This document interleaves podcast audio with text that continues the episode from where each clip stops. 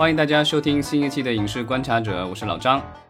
Hello，大家好，我是石溪。今天我们录音的时候已经是二零二二年的十二月三十号，哈，非常特殊的一段时期。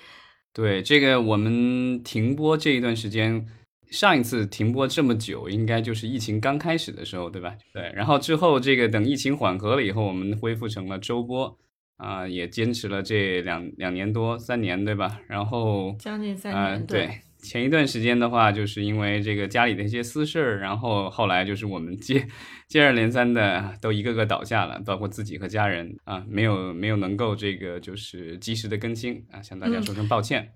对，刚才你提到了，其实我们我们疫情走过了三年的时间，然后这三年当中，其实也从整个社会大环境啊，从全球局势，其实都发生了非常非常深刻的变化。我觉得这些变化可能是我们二零二零年的那个时候完全没有意料到或者是预见到的。然后在这三年当中，其实咱们的就就简单说，从咱们这个录音方式方面，其实也发生了变化。最开始最早我们其实都是见面录音，就是线下录音，然后。慢慢改成，然后试了各种 线上的这个 软件，然后现在最后又变成这个用这个直播的这个软件哈，就是这三年来来我们也做了各种尝试，也是挺有趣的一个过程吧。很感谢，就是我们有一些听众，对吧？就是这几年了，一直在坚持支持我们啊。虽然我知道，就是这个我们的节目可能这个聊的话题不是这个那么大众化，大众对对，呃。那今天其实，在二零二二年的最后倒倒计时吧，然后我觉得我们其实就可以简单来说一说，呃，到今天我们对于于今年其实呃有哪些感悟吧，然后二零二三年有哪些期待，然后我知道老张其实总结了一些是比较向好的一些新闻，我觉得这个时候可能聊一些比较正面向好的新闻也是有必要的，因为毕竟我们。啊，整个的现在这个社会大环境有很多很复杂的因素，是吧？嗯，对，就是从咱们停播这段时间的话，就是咱们可以回顾一下这段时间一些比较大的新闻啊，就是啊，最大的新闻，我觉得应该就是这个在娱乐方面的话，就是应该是世界杯了，这个从十一月底。啊，到十二月底，然后这个是全球人民都在关注的呃这个赛事。虽然这个中国队没有去，但是各种中国制造啊，然后这个中国的网红啊都没有缺席。然后咱们的中国的对中国的品牌 啊，就是这个各种采访，你可以看到背景板里的这个中国品牌，然后包括赛场周围的这个就是那个广告牌啊什么之类的，就是。中国品牌到处都是，然后呢，中国制造也到处都是，然后我们的很多网红，对啊，虽然大家都在国内抗疫情，但是我发现我们的很多网红，包括刘畊宏之类的，这个就是全部都去了这呃，然后到现场支持。嗯，呃，然后我看到其实很多的这个媒体哈也在总结说，抖音这次其实是呃可以算是一个很大的赢家哈，就是这个世界杯的呃转播报道。然后包括它的这个呃吸引流量方面还是非常成功的哈。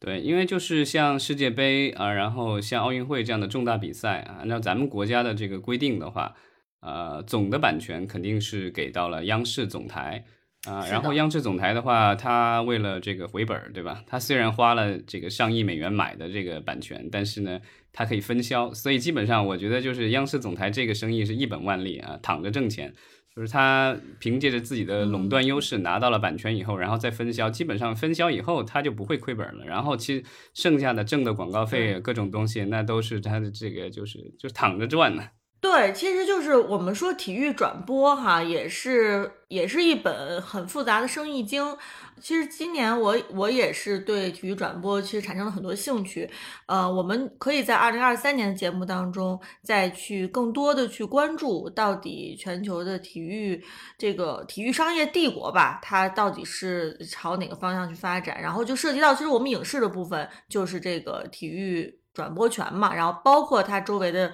很多衍生呃一些内容是吧？像这次抖音上是既有这个直播，也有呃短视频，也有这个 PGC 的内容，也有 UGC 的内容，都是围绕着世界杯。所以总的来说，其实我觉得今年这个世界杯是取得了可能是超出很多人预期的这个成功。向央视总台分销给抖音和惯例的这个另外一个国企了，就是啊也算央企了，这个就是中国移动旗下的米咕，据说价格都是在十亿人民币以上啊，就是所以这个光分销就至少是拿拿回了二十亿人民币，这个央视总台。嗯，其实我特别好奇，就是米咕和抖音之间的这个竞争关系哈。啊，二零二三年我们也其实可以更多的去关注，就是这个体育转播在国内的这这这个蛋糕在国内是被怎样瓜分的。其实像这次世界杯，我们说呃有一些长视频平台是缺席了。是吧？就是大家可能没有拿到多少的这个权利，呃，对，就是长视频的话，这一次其实就只有呃央视自己的这个平台可以播，然后其他的这个长视频平台，像上一届世界杯，我记得是优酷当时买了，所以当时优酷可以播。那这一次的话，长视频平台，我感觉就是这一年都在降本增效，然后所以这个降本的话，就把这个体育赛事应该给降掉了。那呃，像今年的这个就是冬奥会，对吧？冬奥会我印象当中好像也是是快手吧。去年的东京奥运会，呃，我忘了是快手还是抖音。这个其实现在基本上都是短视频平台啊和米咕这样的搭配。嗯，那以后我觉得可能就是我不知道这个长视频平台是不是以后打算就要退出这种就是全世界最大的第一和第二的这个赛事的这种转播了。其实你说到长视频平台为了降本增效，哈，把体育转播这一块可能是弱化了，我是觉得很可惜。呃，因为我们知道现在这个体育商业，哈，从咱们冬奥会开始，然后一直到今年。这个就啊，冬奥会是二零二二二年的年初是吧？然后今年其实年尾就是这个世界杯，一头一尾。其实这个在体育转播，在这个呃大家的关注度层面上来说，其实跟体育是息息相关的。而且其实我也看到很多报道，就是我们国家现在整体的这个，其实呃从这个高层吧，其实对体育都是特别重视的。所以你刚才说到说这个长视频平台为了降本增效哈，能把体育这块儿给去，呃，弱化，我我其实是觉得是挺可惜的啊，就是对这个其实有点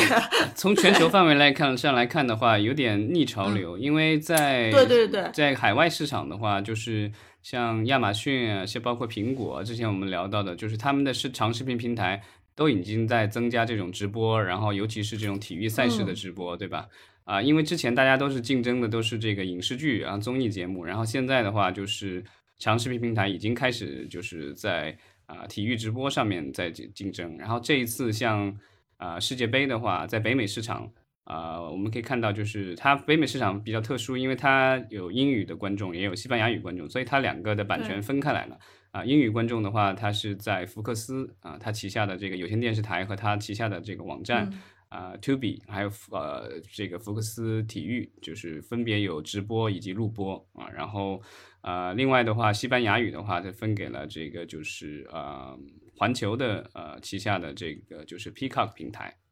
啊，所以就是我们还有它就是 Telemundo，这个其实也是这个环球母公司这个 Comcast 旗下的这个西班牙语电视台，所以就是大家都在抢这个体育比赛，而且体育比赛的这个价格也是一路飙升。啊，包括我们之前在节目里聊到过，即便是像印度的这个就是板球，虽然它是一个。就是怎么区域性特别强的一个运动，但是因为印度市场大啊，我们知道像迪士尼啊、亚马逊啊、奈飞什么的，都是把印度市场当成他们海外市场的必争之地。虽然当地的这个观众可能付费能力稍微比较低一些，可能一个月可能付了一两美元一个月，但是这个人家人数多啊，所以这个大家还是在抢。像迪士尼的这个就是海外用户的话，好像好几千万都是来自于啊，就是这个印度市场。对，而且我们知道，其实迪士尼自己本身有这个 ESPN，就是专门的这个体育平台嘛，是吧？对，对，所以就是像板球那样的比赛，一年的版权也能卖出好几亿美元。所以就是我觉得，呃，现在的话，大家都是在抢。那呃国内的这个长视频平台，我不知道，就是大家进入了一个增长的瓶颈，就是我们可以看到，呃，这几次的这些长视频平台公布他们的相关的一些数据。基本上这个营收没有，呃，营收可能会有一定的增长，嗯，然后呢，这个利润好像也增长了，但是这个用户数量的话一直上不去，啊，所以这个瓶颈期已经到了。所以我们可以看到，国内的这个长视频平台现在基本上每年嗯都会要涨价一次，对吧？大家都是商量好了，差不多时间都开始涨价。对，那如果我们就是说到这个长视频平台哈，咱们其实就可以呃正好来说一说，呃，今年其实有一个。呃，比较这这个新的形式哈，就是短剧也可以说是在二零二二年有了一个很大的突破，就是可以说是走向胜利的这样的一种剧集的形式。所以二零二三年其实我们也会重点关注短剧。当然，短剧其实目前的情况是在有就是几家长视频平台哈，其实对于短剧还都是非常非常重视的。所以就是我们既然说到长视频平台，我们当然也要说一说，就是今年老张觉得短剧在二零二二年是是不是一个很大的赢家？网络正常的网络剧现在就是那种我们上通常说的这个，比如半小时、四十分钟、一小时一集的这种，然后可能二三十集或者八九十集都有可能这些。啊，剧集这几年其实基本上就替代了这个，就是这个咱们的这所谓的台剧，对吧？大部分观众看的都是这些电视剧。然后，那短剧的话，其实短视频平台兴起起到了一波推波助澜的作用。但是我们的长视频平台其实对这块市场也没有放弃，而且目前来说，收入比较多的一些。呃，微短剧的话，其实不少都是来自于我们的长视频平台，像优酷啊什么之类的。对，而且就是在短剧的这个商业模式探索上，哈，我感觉好像是跟这个网络电影是可以相提并论的，因为网络电影其实从它的这个。呃，一开始的诞生到发展哈，到现在可能是有一点这个进入瓶颈，或者甚至甚至没落了。但是就是这个网络电影的这个商业探索，其实一直在继续当中。然后现在又出现了这个短剧，所以我不知道短剧是不是其实也是在呃追寻这个网络电影商业发展的一个足迹。怎么说呢？网络电影的话，因为以前叫网大，后来这个大家为了觉得名字不好听，对吧？然后也觉得这个名字就带带来的这个意义好像不大好，所以就都改成网络电影了。然后现在网络电影的话，我觉得也是到了一个瓶颈期，就是因为前几年野蛮生长，然后平台给资源大力支持，因为他的生意主要还是来源于平台的分账。那所谓的分账，其实就是平台从他的这个广告收入啊。啊，还有会员收入里拿出一部分分给这个，按照就是可能收视情况，或者是大家之前啊谈好的一些协议，然后分一些钱给这些呃网络电影的发行商。那前几年其实我们是，我们之前也聊在节目里聊过，有一些呃网络电影的爆款，对吧？就是分账票房达到了五六千万人民币。啊，这个是很不错的，因为这个如果是换算成我们的电影票房，其实也是要这个一两亿的电影票房，对吧？其实在国内电影市场上来说的话，不算太差。那所以就是这个就造成了前几年的话，就是网络电影的这个不管是立项的数量，还是最后上线的数量，其实都有过一段时间大幅度的增长。但是今年的话，可以看到就基本上就是量价齐齐降吧。备案的数量降了，然后上新的数量也少了，然后包括这个就是啊头部作品的这个营收啊，就是他们的这个所谓的分账的话，好像也少了。今年我看，今年还没结束，但是有一些初步的统计，我看，呃，头第一名的作品可能也就四千万。这个就是，然后这个就是过了一千万的作品的数量明显比之前要低了，而且，呃，备案的数量的话好像降得更厉害，好像我看就是去年的这个同期可能两千多部的备案，然后今年可能才六百多部，这个就是说明在未来一段未来一段时间里的话，可能会就是我们能看到的这个网络电影的数量，就是新片了，可能会大幅的下降。短呃，短剧可能现在 怎么说呢？就是它现在还在快速发展期，因为网络电影那个在快速发展期，对情况，嗯，对，就是网络电影当时的话，呃，平台意识到它能够吸来流量，对吧？然后也更能够拉新，因为有一些网络电影，呃，也是需要有这个 VIP 才能观看的。那所以呢，就是当时平台给了比较多的资源，对吧？就是给了一些宣传位。甚至有一些就是规格比较高的网络电影的话，它可能还会有一些保底，然后有一些呃营销上的支持。这样的话，啊，这个当时有一些网络电影活得还不错。但我们可以看到，就是最近的一两年，啊，网各个长视频平台都在不断修正自己的网络电影的相关的分账的政策。那我们可以看到，就是基本上现在的这个大致的情况都是各个平台基本上保底已经很少了，然后就大部分作品都不大会有保底，然后全部都看点击。所以呢，基本上，然后呃，可能宣传什么之类的，它不但可能不不给你太多的这个支支持，可能你这个平就是宣发公司啊、还可能还要自己去付付钱，然后去短视频平台或去哪儿去做各种营销啊，所以这个现在的这个就是我们的网络电影的它的这个回收的风险其实也增加了很多。嗯，所以我不知道，就是网络电影的现状会不会是短剧的一个未来啊？虽然说今年短剧看起来是呃是一个崛起的过程，对，就是其实你看一个，呃，这种怎么说一个类型的话，是否啊进入了一个就是快速发展期，就是达到了一定的高度，其实就看有关监管部门有没有注视到它。这个就是前几年 微短剧，我觉得就是野蛮生长、自由生长，对吧？就是对可能没有太多的监管，但今年的话，陆陆续续政策都出来了，现在我们的这些微短剧。啊、也需要立项，嗯然后也要嗯拿这个所谓的网络片剧片的这个龙标，对吧？因为今年开始，我们所有的网络剧啊、网络电影啊什么这些东西都要拿这个就是新出的这个就是龙标，就是和 我们的电影龙标类似的一个标，要放在节目的最前方啊，就是没有这个的话，就是不能够播了。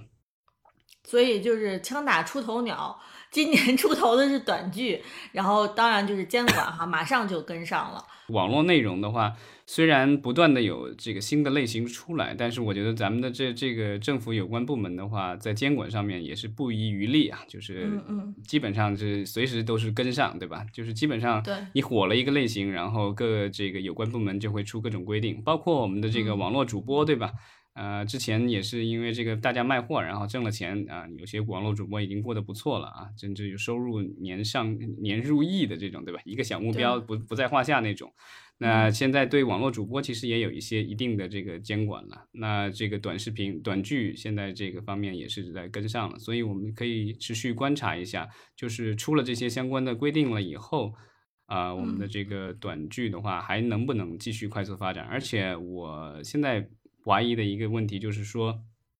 它的这个稳定的商业模式是什么？因为我觉得网络电影之所以今天就是会面临一个衰退的现象，就是因为当时的这个就是商业模式没有找准。因为如果它直接向终端的观众收费的话，那其实这个观众是有限的，因为我们知道网络电影的制作相对来说啊粗糙一些，对吧？虽然也有那嗯偶尔也有一些不错的作品，但大部分都比较粗糙，所以一般的观众，如果你要他单独付费，一个片子付个五块钱、十块钱，可能大家不是挺挺乐意，所以就是造成现象就是都是这种分账的，分账其实就是平台给你分一部分钱，那平台现在就是降本增效。啊，他不愿意分钱，所以他改各种规则，这个对，老改老改，然后改来改去，其实这个就是资源的话，其实都是倾向于平台了。然后呢，就是我们的这些网络电影公司能分到钱越来越少，所以它依赖平台这个，呃，就是唯一的这一个渠道来回收的话，其实是比较有风险的。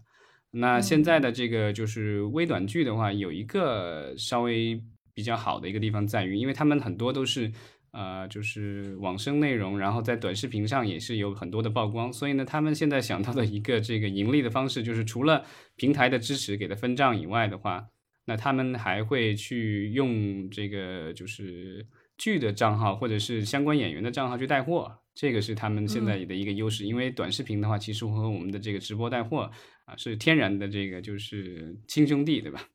嗯，所以其实这个短剧和带货，它其实形成了一一个整个的一个商业一个生态，是吧？就是说我可能在一个账号里面，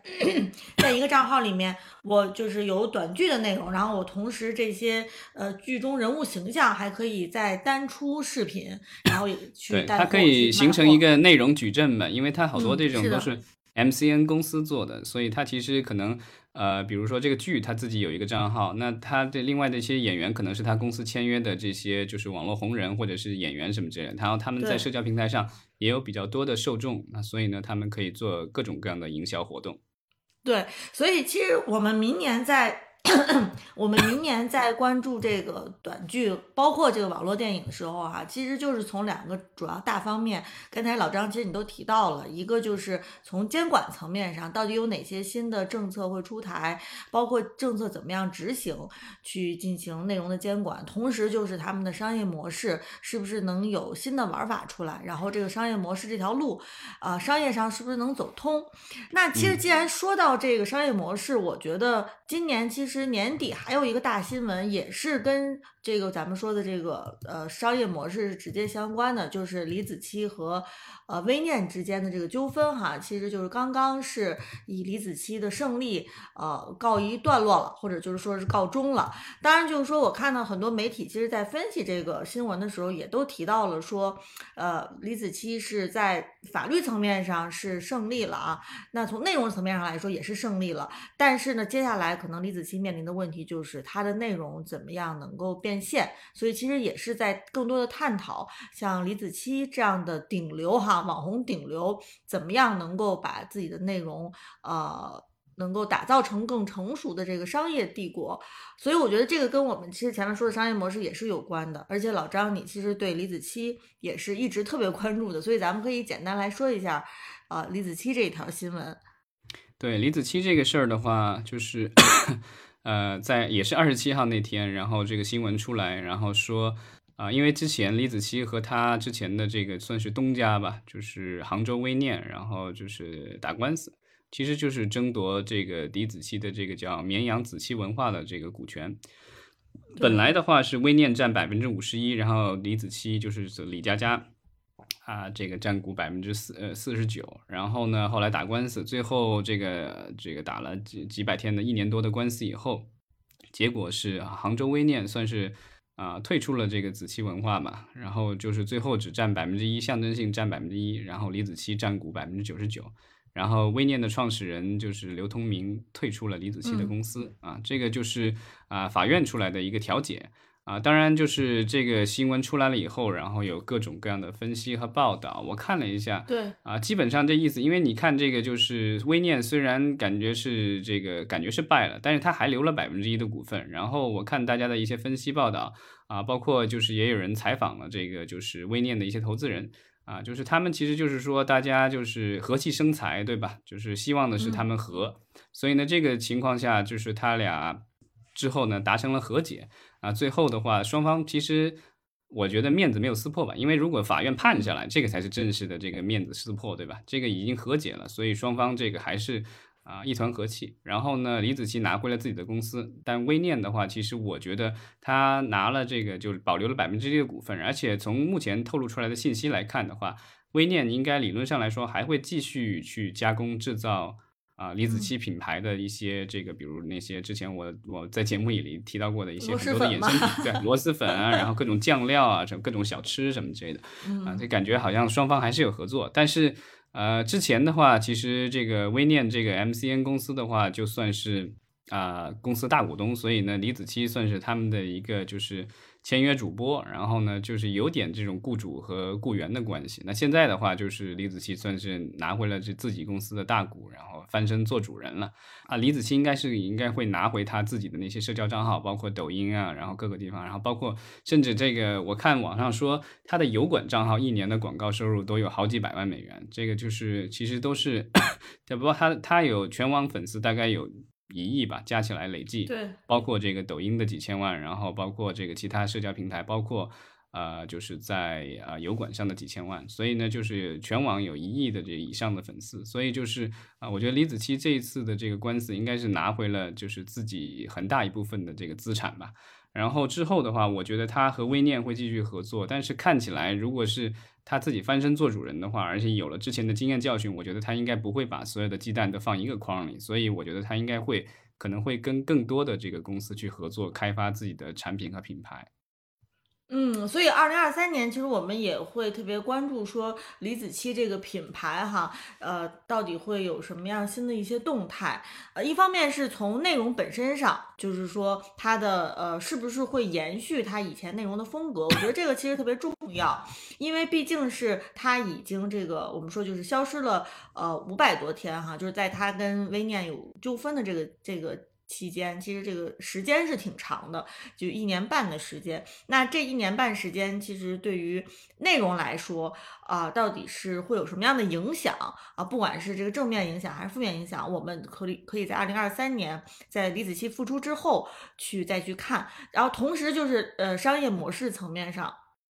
到底这个李子柒接下来是呃会怎么走？是他的这个衍生品，是他会呃自己去亲自去主主主导这个衍生品的开发吗？就是这些，当然就是我们说的这包括螺蛳粉在内的一些这种食品品牌啊，还是说他会像以前我们也说到的一种可能性，就是他可能会跟一些呃更大的食品的品牌去合作，然后去开发自己的这个生产线。那这些其实都是未来的一个可能性，所以我觉得我们可以在二零二三年的时候再继续跟进李子柒的这个呃发展吧。呃，之前我们其实也聊过，就像油管上的很多红红人，其实就是走类似于李李子柒的这个路线，就是通过自身的这个原创网络内容啊，在网络上吸引大量的受众，然后呢，建立自己的品牌。啊，然后通过各种渠道去售卖，包括自己的社交平台以及其他的这个专业的这个零售平台去售卖自己的这个就是研发出来的这个产品。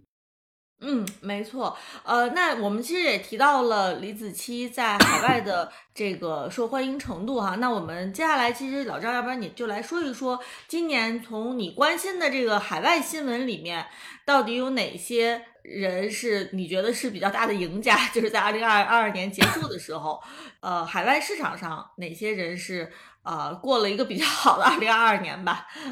也不能说是赢家吧，就是说，但是有一些变化，就是在呃北美的一些大的公司的话，这个最大的变化可能就是呃迪士尼，迪士尼的话。就如果大家最近关注了他们的这个内部的这种管理层的这个各种变动的话，就知道就是发生了人事大地震。啊，我们之前也聊过，就是疫情以后的话，迪士尼有了一个新的 CEO。那上一任 CEO 对吧，Bob Iger，呃，这个交棒给了呃 CEO Bob 啊 Chapek。这个就是，但 Chapek 上任了以后，其实就遇到了疫情，然后呢，其实遇到了很多的波折，包括主题乐园这个关了，对吧？然后包括。啊，以他的一些电影直接上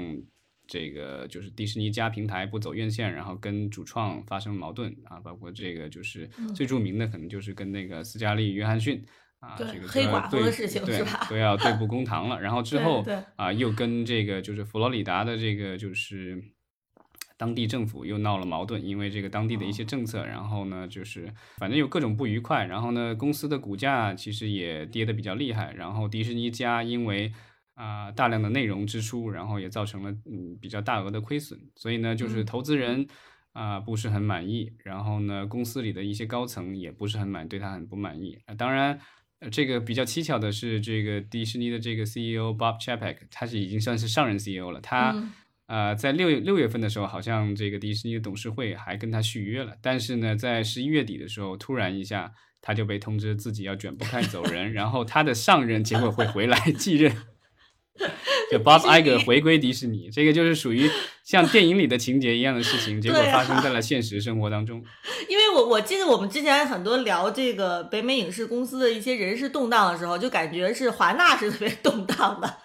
然后就觉得迪士尼还是相对比较稳定的，是吧？但是没想到就是这二零二二年，感觉迪士尼也是各种这个人事方面的不靠谱，就是今天这个来，明天那个来，这种就是让人觉得就是哎，那这样的这种管理层的变动到底怎么会怎么影响他未来这个公司的战略哈？所以就是二零二三年，我觉得咱们还要看看迪士尼到底会有哪些新的变化。对，就是这个查派克，当然就是被扫地出门了，然后挺没面子的。然后公司发这个稿的时候，好像都没让他讲一句话，所以就是基本上就是让他默默的走了啊。当然，就大家也不用为他感到过为的惋惜，因为好像据相关的报道，因为他是属于这种被公司无理由解除了这职位的，所以呢，就是这种高管基本上协议里都有相关的保护条款，所以呢，据说他能够得到这个超过两千万美元的这个赔偿，哇，所以也还不错。啊，当然，这个所以他其实也是赢家，是吧？表面上看起来被剥夺剥夺了这个 CEO 的职务，但是从另外一个层面上看，其实他可能也是呃一个大赢家吧。对，然后 Bob Iger 一上任的话，其实把这个查派克之前在任的时候的一些政策都给扭转过来了，然后希望的是给到创作人员更多的权利，然后呢。呃，反正就是有很多人高兴，当然这也有也有不少人就是因为是之前查派克雇佣的，所以也就黯然离场了。啊，然后但是这个就是这个消息一宣布，迪士尼的股票其实就上涨了，说明这个就是华尔街至少是欢迎这样的一种改变的。嗯嗯。那我们就是呃看看明年啊，迪士尼这个百年对吧？也就是看看这个百年的时候。能不能走出一个一条不一样的路？然后这个 Bob Iger 他这一次的这个就是返场的话，啊，好像根据相关报道，就是两年的限期，其实也就两年。其实他除了要扭转公司现在的这个不好的一个势头以外，另外一个非常重要的任务是再找一个继任者。因为他现在其实已经七十多岁了，不可能永远干下去，所以还得找一个继任者。他之前的话，继任者找了那么多年，一直没找好，最后找了一个，结果还回来把自己自己亲手把他给送走了。所以先看这个下一任的这个继任者到底会是谁吧。我觉得就是可能以后再有人要考虑接这个工作的时候，就要 特别谨慎了，是吧？这个随时 随时有可能会被自己的上任给换掉。对，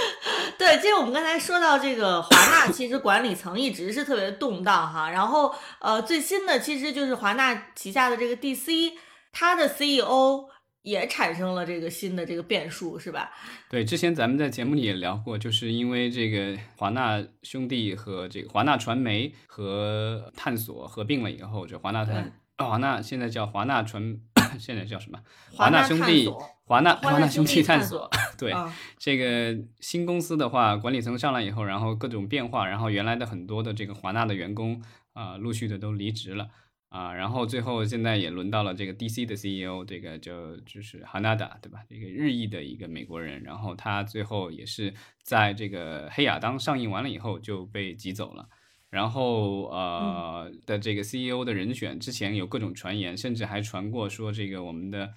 啊，华裔的这个制片人 Dan 林啊，林丹啊，可能会这个当这个 DC 的新的 CEO，但后来据说是因为他开的条件过高，然后啊，这个华纳探索这边啊觉得有点过分了，所以后来就没有这个雇他。那最后这个消息正式的公布消息出来以后，大家也很震惊，因为啊，他们居然是请了这个 James Gunn 这个导演，文导就是这个《银河护卫队》的导演和他这个合作的这个制片人。名字我一下 忘了，这个就是两个人来做这个联合 CEO 和这个就是联合总裁，然后呢，这个滚导就负责创意方面，然后他的这个合作伙伴，他的这个制片人就负责这个商业方面。那所以这个滚导的这个新片就是大家可以期待一下。然后虽然他是编，他目前来说只是编剧，但是有各种猜测说也有可能他会做导演。所以呢，他其实，在 DC 的这个宇宙里面的话，以后就担任了一个。超级掌门人的这个地位，因为就是我们知道，就比如说漫威，包括这个就是卢卡斯影业的话，就是我们之前聊聊这个超级制片人，对吧？这个 Kevin Feige，呃，Catherine Kennedy，这这两位就是分别是在漫威和卢卡斯影业都是这举足轻重的这个所谓的超级制片人，然后他们的这个旗下的这些巨型的影片，包括剧集啊，都是他们来这个担任制片人。啊，总制片人了。然后，但是现在的话，这个滚导到了这个 DC 以后，他其实不只是这个超级制片人，而且啊，也有可能是编剧，甚至是导演。所以我觉得，其实对于这个就二零二三年吧，我其实还是特别期待的。至少就是这些大的品牌，呃，还是要还能扑腾扑腾哈，还是看看要怎么样有新的创新出来。因为其实呃，二零二二年有的时候我们也会担心说，像这个漫威也好啊，DC 也好啊，哎，是不是就是基本上进行进到了一个就是没有太多创意的一个瓶颈期了？就是再怎么玩也玩不出新的花样来了。当然，现在看起来可能随着这些管理层的变化。然后随着新鲜血液的一些注入，也许二零二三年我们还能看到这些这呃这这些这种传统的 IP 能带给我们一些新的血液吧，新的对这个。然后就是呃最后就是跟大家分享一下，就是呃英国有一个公司，它出了一个新的研究报告，然后预测了明年的全球票房，这数字反正。比今年多，但是呢，没多多少。这个预测明年应该是两百九十亿美元。呃，这我们知道，就是疫情前的话，咱们知道那时候的全球票房是每年大概四百亿美元。啊，但因为当时就是第一第一大票仓当然是美国了，然后这个我咱们国家是第二大票仓，已经接近这个一百亿美元，美国是超过一百亿美元，所以呢，就是呃两两个市场的话占了全球的这个半壁江山。嗯，你如果说到这个全球票房的话，哈，其实我也想说，二零二三年开年我们肯定也会做对于二零二二年这个中国电电影票房的一个数据方面的一个回顾。呃，但但我在想说，哎，那个数字会不会比刚才你说的这个全球票房这个数字更加惨不忍睹啊？对，但今年的话，我看就到截止到前几天，咱们全年的票房是二百九十五亿人民币吧。然后接下来几天可能也不大可能有那把凑到那三百亿了。所以今年，呃，明显是要比去年要倒退的，因为去年我记得是有四百多亿人民币，对吧？所以就是，呃，今年怎么说呢？就是有太多的事情发生，我觉得就是电影票房不景气。啊，等于是所有的这个就是不良的因素都叠加在一起了，疫情，然后各种关闭，然后包括芯片这个缺乏，反正就是各种因素吧。然后大家就是观众没信心，投资人没信心，电影人可能信心也相对缺乏。啊，好在我们年底还有《阿凡达二》啊，虽然我现在还没有去电影院支持，但是这个就是啊看。这个明年吧，明年等我这个身体比较 这个恢复的比较正常了以后，啊，趁电趁春节前啊，就是《阿凡达二》还没有下线，去电影院支持一下啊。虽然这部电影在国内的票房没有像大家预期的那么好，但我觉得它还是起到了一定的稳定市场的作用。那截止到。